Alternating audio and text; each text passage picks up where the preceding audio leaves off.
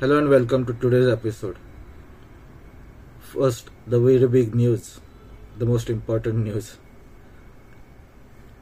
but small, just obvious news. Bakhmut has fallen. Russia's PMC Wagner announced they have captured Bakhmut, and soon they'll transfer that to the Russian military, and I think they have already. Uh, so now it's hard to spin and and shape propaganda narrative. Russia is undeniably winning this war. Of course, Ukraine tried to divert attention by uh, attacking Russia's Belgorod Republic, and uh, for for for a little while they were successful at diverting attention, and uh, the news media, which is most of which is controlled by the Western companies, they just said uh, this is an invasion into Russia. Ukraine is winning and all that. All that. All that. You know, Russia was caught by surprise, and they uh, Ukrainians have invaded. All that nonsense. Uh, turns out it was just a few people. It was. It was just a nuisance, and that will be that probably will be Ukrainians strat Ukrainian strategy going forward. It's obvious that they cannot win in a standard war against Russia. It was obvious before the beginning of the invasions, the special military operation, but it's still the same.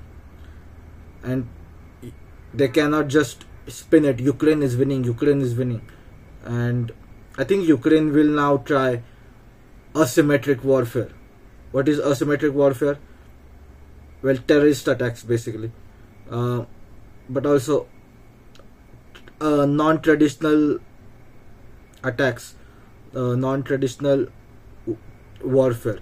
So they'll uh, drone strike. They'll try to drone strike the Kremlin.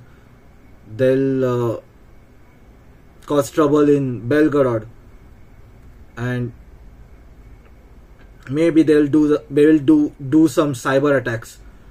Uh, maybe they will uh, intercept some Russian uh, cargo ship or something, something like that. Asymmetric warfare. Basically, what Pakistan does to India. That's what they'll try to do, Ukrainians. And you know, Pakistanis are their friends. So, uh, Pakistanis are in good position to guide them in that warfare. But I don't think it will work for, for long because Russia will, you know, respond at some point and just take over Ukraine. It it's the outcome of this war is obvious. Ukraine will be under Russian control. It will be stupid of Russia to give up any Ukrainian territory to Poland or NATO or anything like that. It will be stupid. They have to go all the way to Poland right now. The the things have escalated so far and just it's at this point Ukrainian neutrality is impossible. So Russia will either annex entirety of Ukraine into Russia or it will turn some parts of Ukraine into autonomous state like Chechnya. I've said this from from uh, very early. Uh, I think I think I said it last year also that uh, Ukraine will be under Russian control in some way or another. Think of, think of it like this: there are many many Russian cities, uh, historically Russian cities, which are still under Ukrainian control. Uh, Odessa, Odessa is one. Uh, Kharkov or Kharkiv is another. Kiev is another. Yes, Kiev, the Ukrainian capital. It was like the beginning of Russia's uh, civilization. Uh, they were called Kievan Rus. So you Kiev, uh, I don't know what happens to Kiev, but I think Russia will annex further Ukrainian territories, and I think they will reach to the borders of Poland. That that one is obvious. If they don't reach to the borders of Poland, NATO basically gains territory. and Russia has drawn a red line when it comes to Ukraine being part of NATO. And I don't think any side is willing to back down at this point. Um, I think it will take some time for for West to enter Ukraine and you know forcibly annex or uh, you make Ukraine part of NATO uh, by confronting Russia or whatever. Um, but Russian soldiers are ready right now.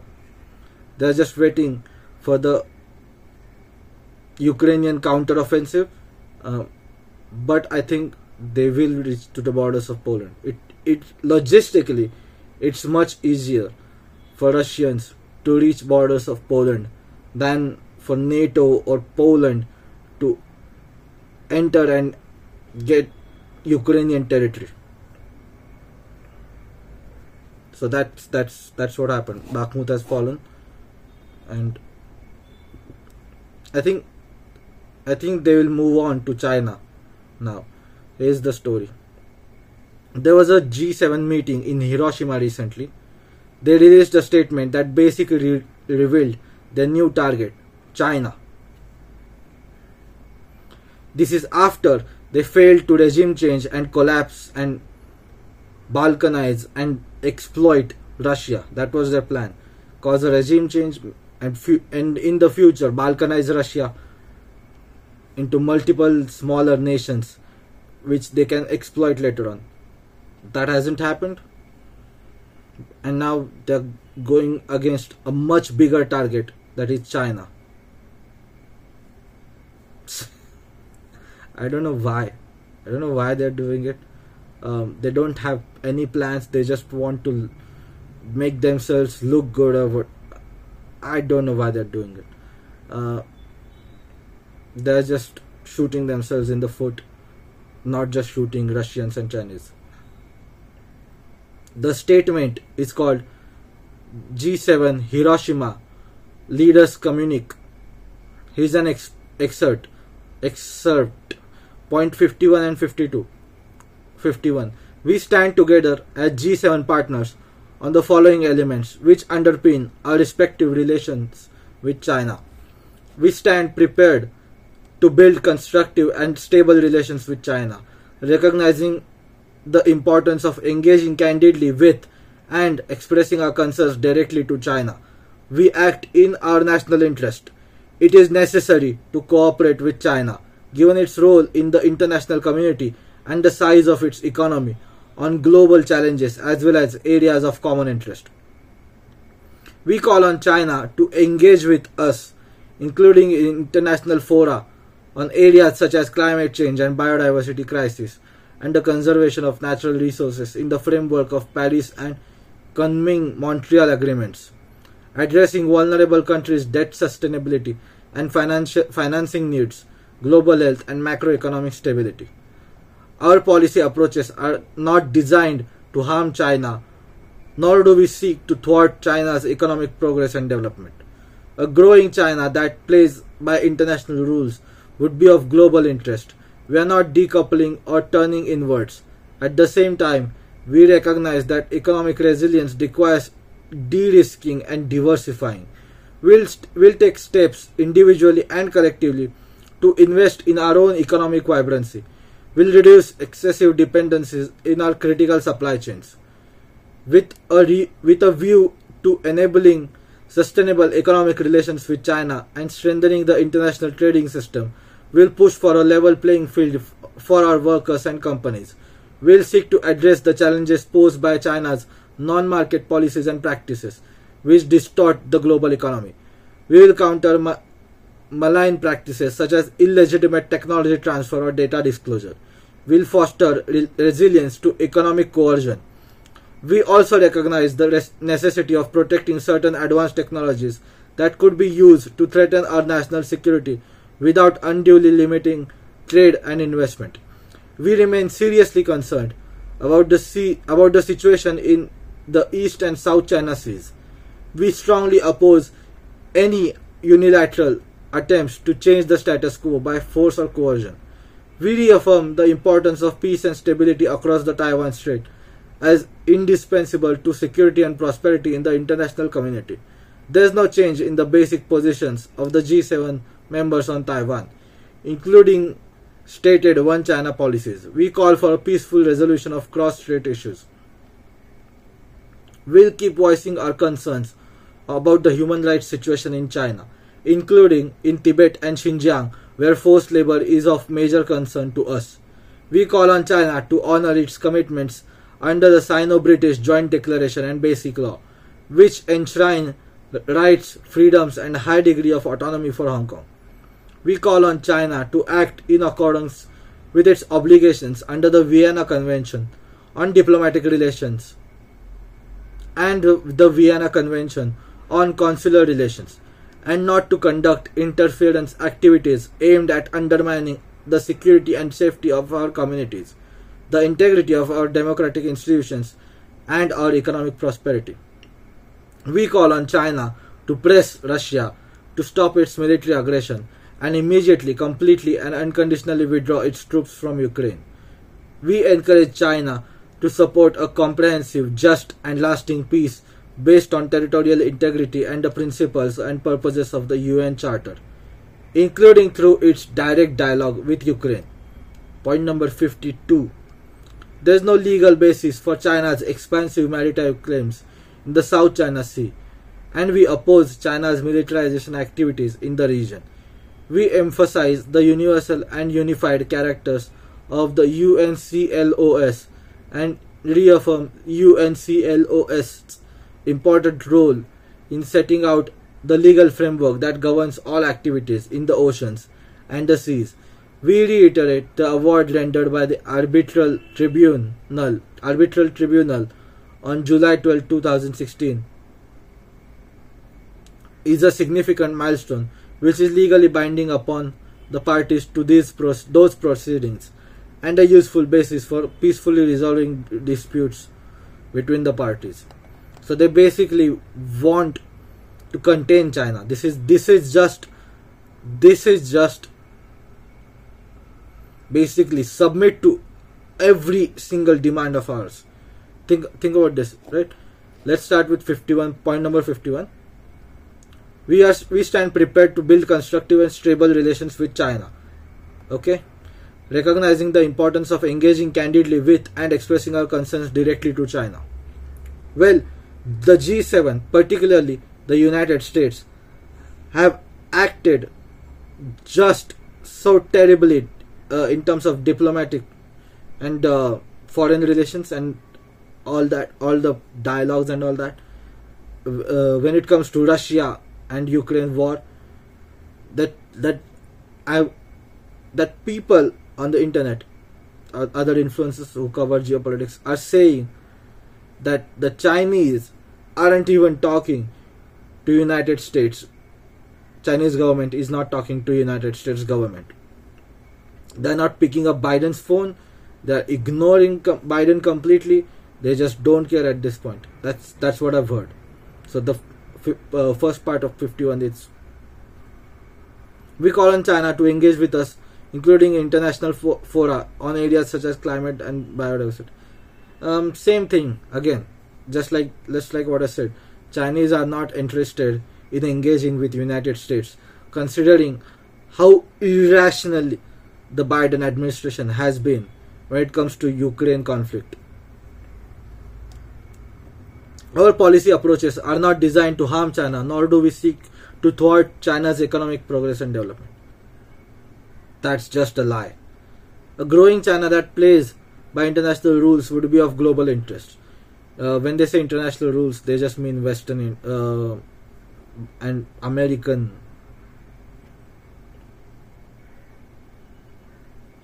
Uh, sub- subservience, I guess I can say. Just basically submit themselves to America.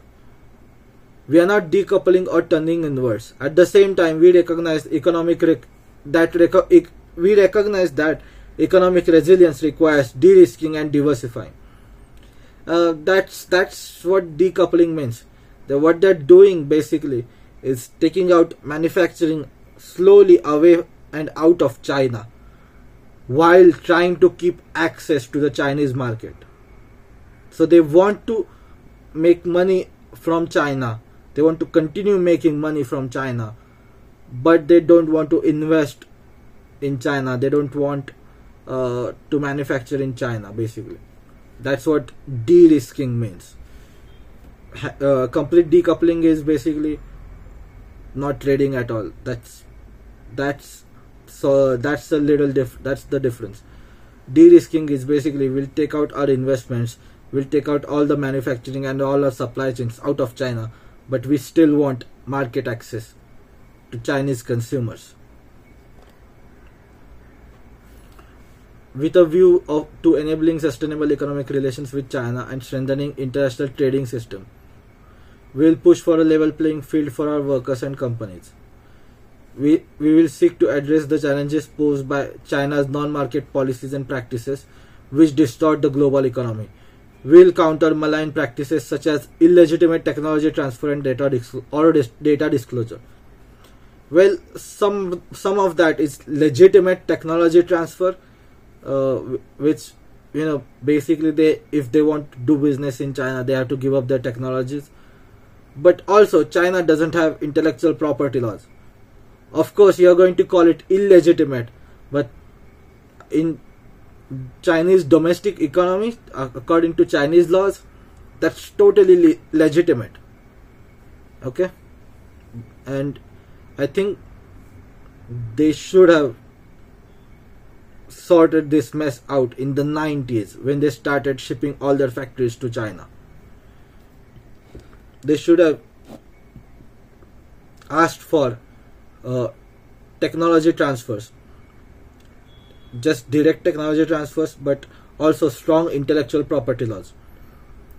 And by the way this is what obama the former president obama was trying to do with tpp the trans-pacific partnership.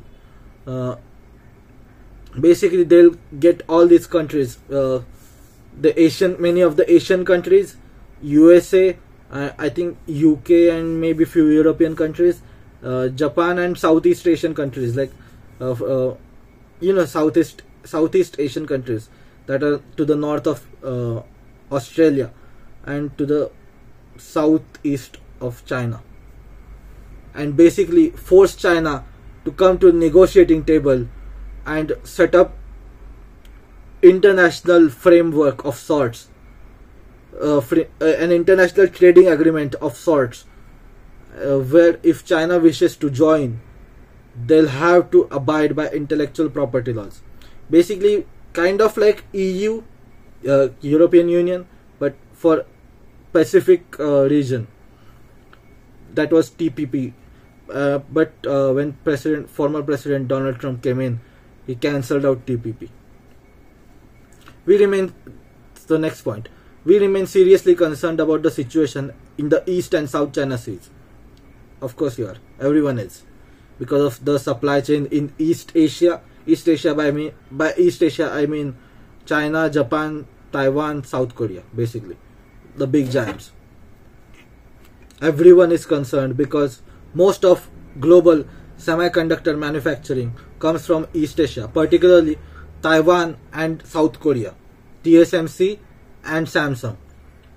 And uh, if uh, if a war happens, um, so, uh, you can uh,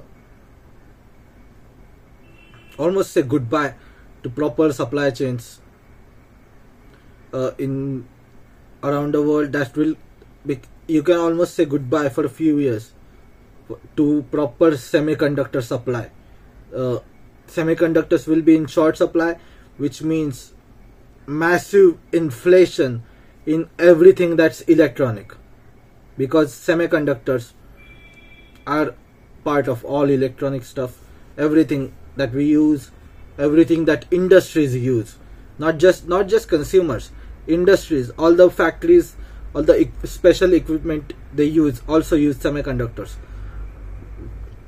also all the military stuff they also need semiconductors so if anything happens there kiss goodbye to all the technology for at a at a cheap price at least. Technology is not lost forever.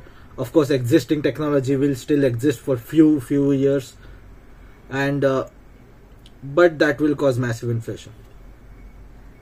We reaffirm the importance of peace and stability across Taiwan Strait. Um, I I don't understand why they bothered with one China policy. You know, uh, when they recognize the Taiwanese government as the part uh, sole government of China, international community recognized. Uh, they didn't recognize communist China, and in the 1970s they basically went communist China is the real China, and Taiwanese government is Ill, is illegitimate. That's that's basically the one one China policy. Uh, but many countries have unofficially kept embassies open for Taiwan. I think they when they recognize communist China as one China, they should have declared Taiwan's independence and settled that matter once and for all right there.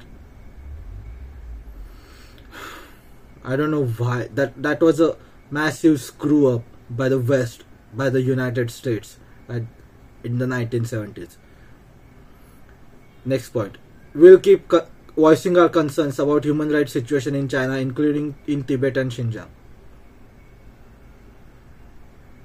That's true, but what are you going to do about it? What are you What are you going to do about it? To the west of Xinjiang is Central Asia. Central Asia is in co- completely under Russian and Chinese sphere of influence, and uh, Western powers don't even have access to Central Asia, direct land access to Central Asia. For that, they'll need Armenia, which is to the south of Georgia, which is to the south of Russia. Armenia and Azerbaijan. Armenia, Azerbaijan, and Georgia, the Caucasus region, which is to the east of Turkey but to the south of Russia. Uh, in the Black Sea region, that's that's that's near, and they don't have. American military doesn't even have access to the Central Asia directly, just like they have to the entire world. Central Asia is Central Asia is firmly under Russian and Chinese sphere of influence. So what are you going to do about Xinjiang situation? Tibet, same thing. Uh, best they can do is Pakistan. Best they can do is Pakistan and Afghanistan, but Afghanistan is lost. So what what can they do? Asymmetric warfare. They can they could have waged asymmetric warfare uh, via Tibetan and Xinjiang independence movements and all that. But even even if they declare independence, what what are they going to do? This is uh, this is the next part of the same point. We call on China to honor its commitments under the Sino-British Joint Declaration and Basic Law, which enshrine rights, freedoms, and a high degree of autonomy for Hong Kong. Same thing. Uh, if you want to invest in Asia and all that, just just choose Singapore at this point. Don't don't even bother for Hong Kong, unless you are getting some special deal or something, or or or you have already invested in Hong Kong. Just just don't bother. Choose Singapore. Singapore is. Uh, this is not financial advice, but from what I've read, I'm not a financial expert, but from what I've read, Singapore is a neutral uh, kind of kind of neutral. Even at at at this point, Singapore is more neutral than Switzerland, considering Switzerland chose to sanction Russia and they destroyed the neutrality which lasted for centuries. Imagine uh, you're Im- imagine you're Swiss, right? You were neutral during the Second World War against the Nazis, but you choose to sanction Russia. Russia, like over Ukraine. So anyway, uh, it's. It, I think there is a trend where UAE, Dubai, and Singapore are starting to replace uh, Switzerland as like two neutral investment destinations because they were neutral on uh, Russia, Russian sanctions, all that, all that. So there's that. Next point, We call on China to act in accordance with its obligations under Vienna Convention on diplomatic relations and consular relations, and not to conduct interference activities aimed at undermining security and uh, safety of our communities, the integrity of our democratic institutions, and our economic prosperity. Huh? Is CIA Chinese? Is George Soros Chinese? What, what are you talking about? Interfe- the Chinese are interfering in Hollywood and in, in the education system, but in elections, in Western countries, no. They're, they're interfering in the, the third world countries, basically bribing and corruption, but in those countries, bribing and corruption are standard practices. So even if the Chinese were doing it, someone else would have to do it. Uh, in India, they probably interfere. But what what does that have to do with G7? I, I don't think the Chinese are interfering in G7. That's that's I don't think I don't see how. At least in democracy, they are not George Soros or they are not CIA or they are not using they're not trying to uh, start color revolutions. We call on China to press Russia to stop its military aggression and immediately, completely, and unconditionally withdraw its troops from Ukraine. Okay, the Russians have escalated in Ukraine, but they were provoked. Don't pretend like uh, Ukraine wanted to be part of NATO and you didn't just, you were just neutral and Ukraine came begging to you. Uh, you provoked Russia. You installed a new government in Ukraine and provoked Russia, but you want Russia, uh, Russia to be stopped from the Chinese. How does that make sense? There's no legal basis for Chinese China's expansive maritime claims in the South China Sea, and we oppose China's militarization activities in the region. I don't know what under what treaties China does not have a claim in the South China Sea. I don't know what I, I just don't know. Uh, I, please again I don't I don't want to uh, I don't want to defend China. Come on, like, I I I don't want to defend China. But eh, you're being unreasonable here. I I don't want to defend China, but clearly even I can see like China has more of a maritime claim in the South China Sea than you know United States, which which have military which have militarily encircled China, via Japan, South Korea, Taiwan, Philippines, etc. And maybe I think even Vietnam too. I, I don't want to defend China, but this is just Speaking of G7, by the way, uh, Prime Minister Modi has had major symbolic and diplomatic wins recently. India was a guest in the G7 summit this year, on and uh, PM Modi met President Zelensky of Ukraine on the sidelines of G7. Here's a short summary from an article in CNN, uh, in, on a CNN website. Ukrainian President Volodymyr, Volodymyr Zelensky met with Indian Prime Minister Narendra Modi on the sidelines of the Group of Seven summit, G7 summit, in Japan Saturday. The first in person meeting between the two since Russia's invasion began. Modi, who has so far refused to condemn the invasion, said India would do everything we can to help end the war. The war in Ukraine is a big issue for the whole world, he said it has also had many effects on the whole world. But I don't consider it to be just an issue of economy or politics. For me, it is an issue of humanity. For his part, Zelensky invited Modi to join Ukraine's peace efforts to bring the war against Russia to an end. After G7, PM Modi was welcomed by PM of Papua New Guinea, James Marape. PM Marape bent down to touch PM Modi's feet. This went viral, especially in India. PM Modi met leaders of 14 Pacific Island nations at the Forum for India Pacific Islands Cooperation Summit. PM Modi was given the highest civilian award of Papua New Guinea, the Grand Companion of the Order of Logohu. He was also given the highest civilian award of Fiji, Companion of the Order of Fiji. PM Chris, Chris Hipkins of New Zealand came to meet PM Modi on the sidelines of the Forum for India Pacific Islands Cooperation Summit. PM Modi then met PM Anthony Albanese of Australia. In the Sydney st- Stadium, PM Modi was welcomed by around 20,000 cheering fans. PM Albanese called PM Modi boss at that event. so, PM Modi had many wins internationally, at least uh, symbolic wins and diplomatic wins. But Indians must remember there are no permanent friends or enemies in geopolitics.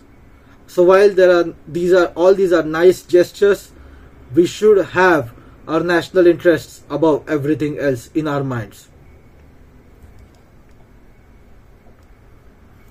The next story Donald Trump's relations relationship with Russia. The true nature of investigation of former POTUS, Trump's relationship with Russia was revealed recently. It's called the Durham Report. Here's an excerpt from the Daily Wire. Special Counsel John Durham, who was tasked by the former Attorney, Attorney General, General Bill Barr to examine the propriety of the FBI's investigation of President Trump, released a 320 page report on Monday that found the FBI had no evidence to support Trump Russia scandal when it began its investigation and found sobering differences in how it approached the Trump probe compared to other politically sensitive investigations. Basically, they had no evidence or link that justified the investigation of Trump, but they investigated him anyway. A lot of people are shocked and outraged by this. But no one is pointing fingers towards Trump for this. Let me explain. Remember, Trump's campaign slogans were drain the swamp, lock her up, etc. Basically, Trump was calling for a purge, whether he realized it this or not. Disclaimer I'm not calling for a purge. I'm a neutral party here. It doesn't really affect me as I'm not a US citizen. Just just putting it out there. But let me explain. Trump was calling for a purge of the more internationalist pro-war factions of US establishment by saying he will drain the swamp. So of course the swamp attacked him back. Compare this to two most famous purges in history, both happened in 1930s. Hitler staged a false flag attack on the Reichstag Reichstag, which set uh, Reichstag on fire, in which uh, which he blamed, which Hitler blamed on communists. He then purged most of his opposition in what is called the Night of the Long Knives. Stalin of the Soviet Union exploited the murder of Sergei Kirov to purge the internationalist factions of the Bolsheviks. Trump called for a purge openly by saying he'll drain the swamp. How do you drain the swamp? First, you can fire them, or you'll arrest them and put them in prison, or you'll execute them. Just three ways you can, you know, drain the swamp. Uh, just he was calling for draining the swamp. He basically was calling for a purge. He and his supporters. No wonder the American establishment persecuted him politically and culture, culturally. No wonder the American establishment is trying to label his movement as white supremacists, extremists, and territory, uh, ter- terrorists. Territories. uh, terrorists. Again, I'm neutral here. I'm just saying. Um, if if you want to uh, drain the swamp, don't just start chanting "drain the swamp." uh, that's that's just stupid. Next, Turkish elections. Turkish elections are headed to second round major after all the candidates failed to secure a majority. Like I said in my last episode, Turkey is important because of its geography. Despite high levels of inflation and massive earthquake, incumbent President Erdogan won the elections. And a massive crowd came out cheering for President Erdogan because they want more inflation, I guess.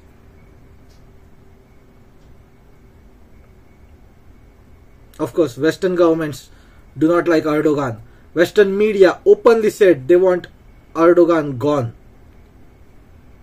Of course, Erdogan, President Erdogan, used those Western media publications as propaganda. See, they want me gone because they they want Turkey to be subservient to the West. They don't want Turkey to be more powerful and all that. But they sh- uh, they shouldn't have just called for it. It's that's just stupid. Like how how stupid do you have to be? It's like you know Trump saying drain the swamp. That's that's what Western media was saying. Erdogan must go. what are you doing? so anyway, Turkey's foreign policy will remain the same. It it will continue to bother NATO, but they have no choice because of Turkey's geography. Turkey is the only country that is preventing Russia from expanding into the Mediterranean Sea between Europe and Africa, Mediterranean Sea and, and the Balkans, basically Serbia and former Yugoslav countries. That Russia is stopped by Turkey and uh, Russian expansion, naval expansion is stopped by Turkey and Turkey will be the gateway for Western powers to enter Central Asia eventually if they convince Armenia and Azerbaijan as well. Azerbaijan maybe maybe Azerbaijan will be convinced because of uh, because uh, it it is a lot closer to Turkey. They're basically Turks. They're Muslims. They're, they're going to be together. They're going to have good relations unless something major terrible happens there. Uh, as for Armenia, West, many of the Western pol- politicians have tried to woo Armenia to join the Western Bloc against Russia. Again, Armenia has no choice but to be with Russia because of its geographical location, and Armenians, they, I guess, they are smarter than Ukraine. Uh, Armenians, there's a, huge Armenian diaspora in United States. But I think at this point Armenia is staying with Russia. Whether Armenia likes it or not. Uh, but next point, Turkey. Uh, Turkey also needs the West to deter potential Russian ag- aggression. Right? It's not just that uh, the Western governments need Turkey Turkey also needs the West. They need each other. Uh, without Western or NATO support, Russia would have just, at this point, just completely annexed Turkey, or even mm, they might have even turned uh, Turkey into a communist bloc. And maybe uh, they could, they would have corrupted Turkey. And President Erdogan knows this President Erdogan knows the importance of Turkey's geo- geography and Turkey's importance in geopolitics, and he is using that fully to his advantage. And he's, I don't know, they they've trying some weird, will resurrect the Otto, Ottoman Empire stuff. Um, you're not going to have a Turkey. Listen to me, Turkish people. You're not going to have a caliphate as long as you are not in control of Makkah and Medina. It's it's up to the Saudis if they if there should be a new caliphate or not, or at least anyone who controls Makkah and Medina. And so, uh, Turkish people they don't control Makkah and Medina, so you don't have a chance. I'm just saying. If you if you want some to create a new Ottoman Empire or whatever. Um, I'm just saying you don't have Saudi Arabia under under your sphere of influence. You don't have Makkah and Medina under your control, basically. US to offer India NATO Plus membership. Uh, NATO Plus is basically uh, Japan, Israel, Australia, all the countries that are, you know, part of the Western Bloc, but are not in the North Atlantic. Uh, India should, con- considering the autonomy the Japan, Israel, and Australia have, uh, I think India will most likely reject NATO Plus membership. Most likely, unless they offer India something really, really good. It it again it depends on the terms and conditions, but I think India will most likely will want to pursue an independent foreign policy, not just become an ally or vassal of United States, but a partner and a major power. India has those ambitions, and India will not become a major power under NATO. That's that's clear.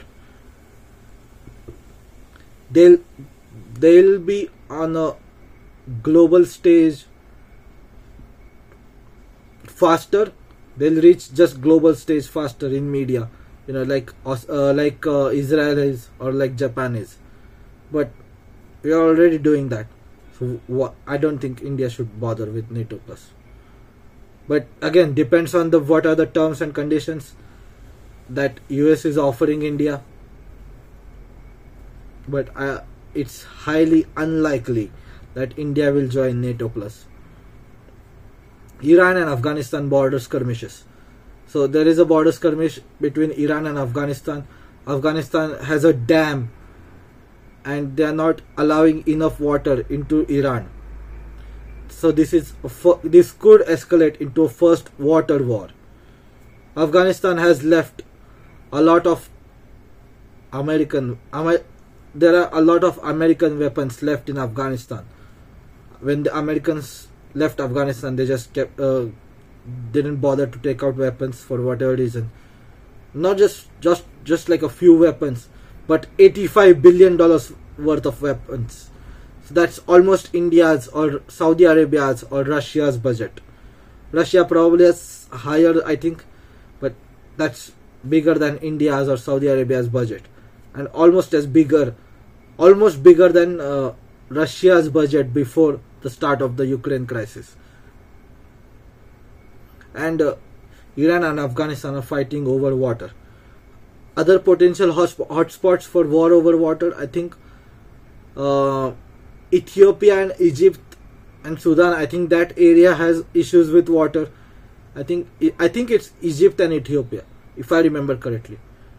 Another issue, another problem with uh, another potential hotspot for a war over water is India Pakistan or India China.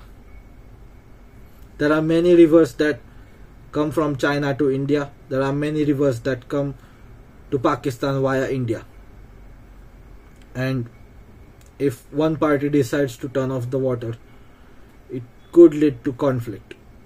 And these are really terrible conflicts.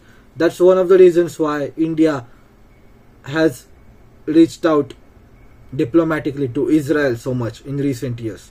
Because israel has mastered if uh, israel is really good at uh, water purification like turning salt water to into drinkable water. I, I don't remember the exact phrase.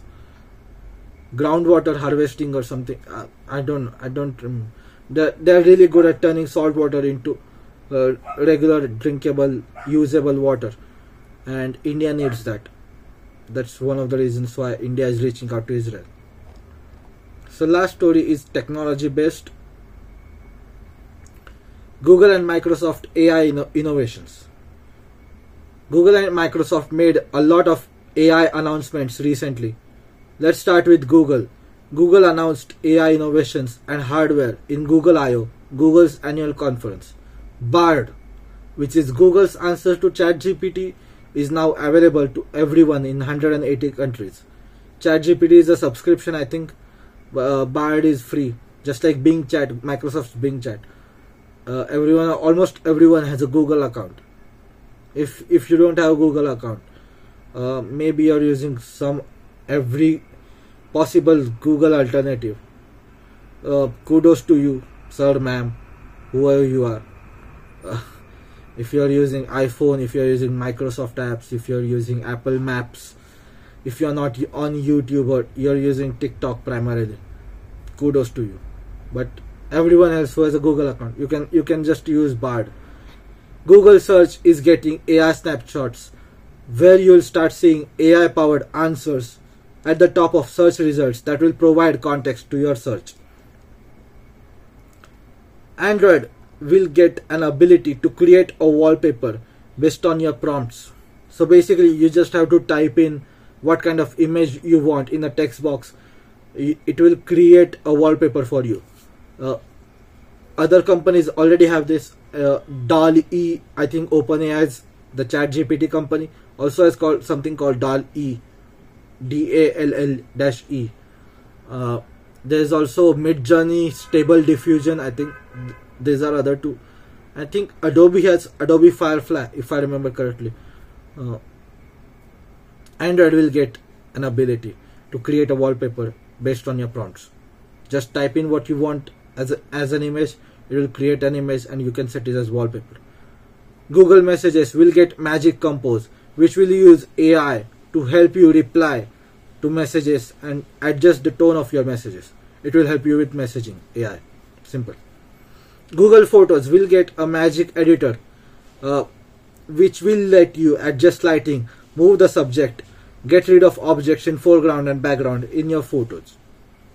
Now i really like google photos it's uh, it's a shame that microsoft doesn't have a competitor to google photos because i primarily use microsoft for backups and microsoft 365 and i people who use google photos people who use google for backups i'm insanely jealous of because of google photos. I really like google photos. I have on my phone but uh, i wish there was a microsoft solution that will let me see photos on my phone as well as on my cloud backups. Google Photos does that. If you're backing up to Google Photos or Google Drive, if you're backing up your photos to Google Photos or Google Drive, you can see your photos on your phone and your Google account. That's and all these nicer editing features that are available in Google Photos.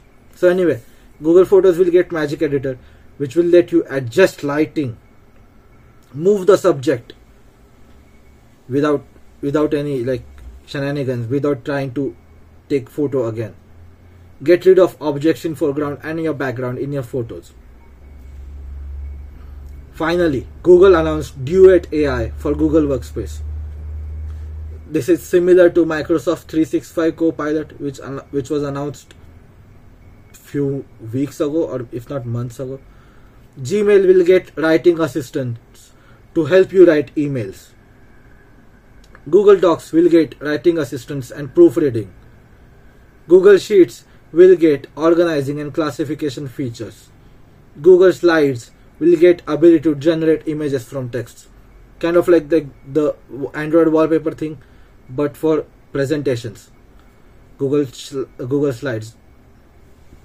Now to Microsoft. Microsoft also had its annual conference recently called Microsoft Build. Bing Chat will get plugins that are interoperable with OpenAI's ChatGPT.